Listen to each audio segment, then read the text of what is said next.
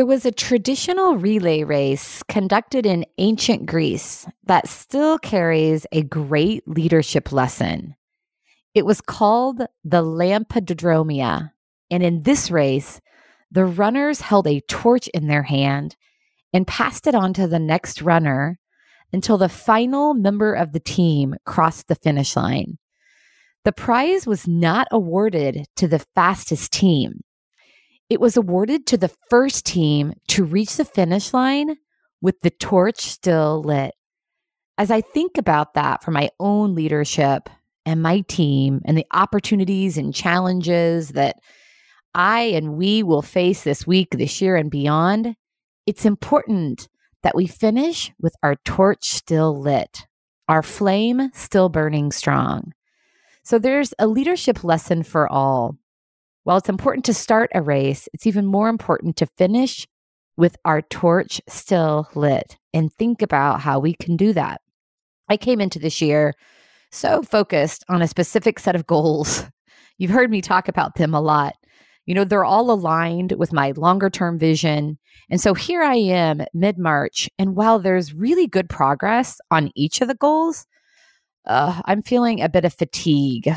I'm tired of the discipline and focus around running and my nutrition schedule. I'm tired of all the sales rigor and I'm putting a lot of pressure on myself to support our growth goals. I'm tired of spending free time working on my leadership book. With our good intentions, we start strong, wanting to be our best selves. But often we give up before we get the desired results when fatigue sets in.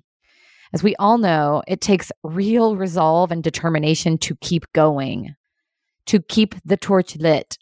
So it'll help if we develop habits that help to keep us going. And as I've been thinking about this, there are two specific things that help me to keep my torch lit. First of all, my weekly habit of reviewing my bigger picture vision reminds me of my why around the goals that I've set. So they're meaningful, there's purpose in them. The bigger picture vision pulls me. It helps me to live with intention each week and every day to keep me focused. Secondly, my tribe helps to keep my torch lit. Every day there is someone, my team, my family, my friends, and all of those individuals help me keep the torch lit when I feel like blowing it out. So may each of us finish the path we have chosen to begin.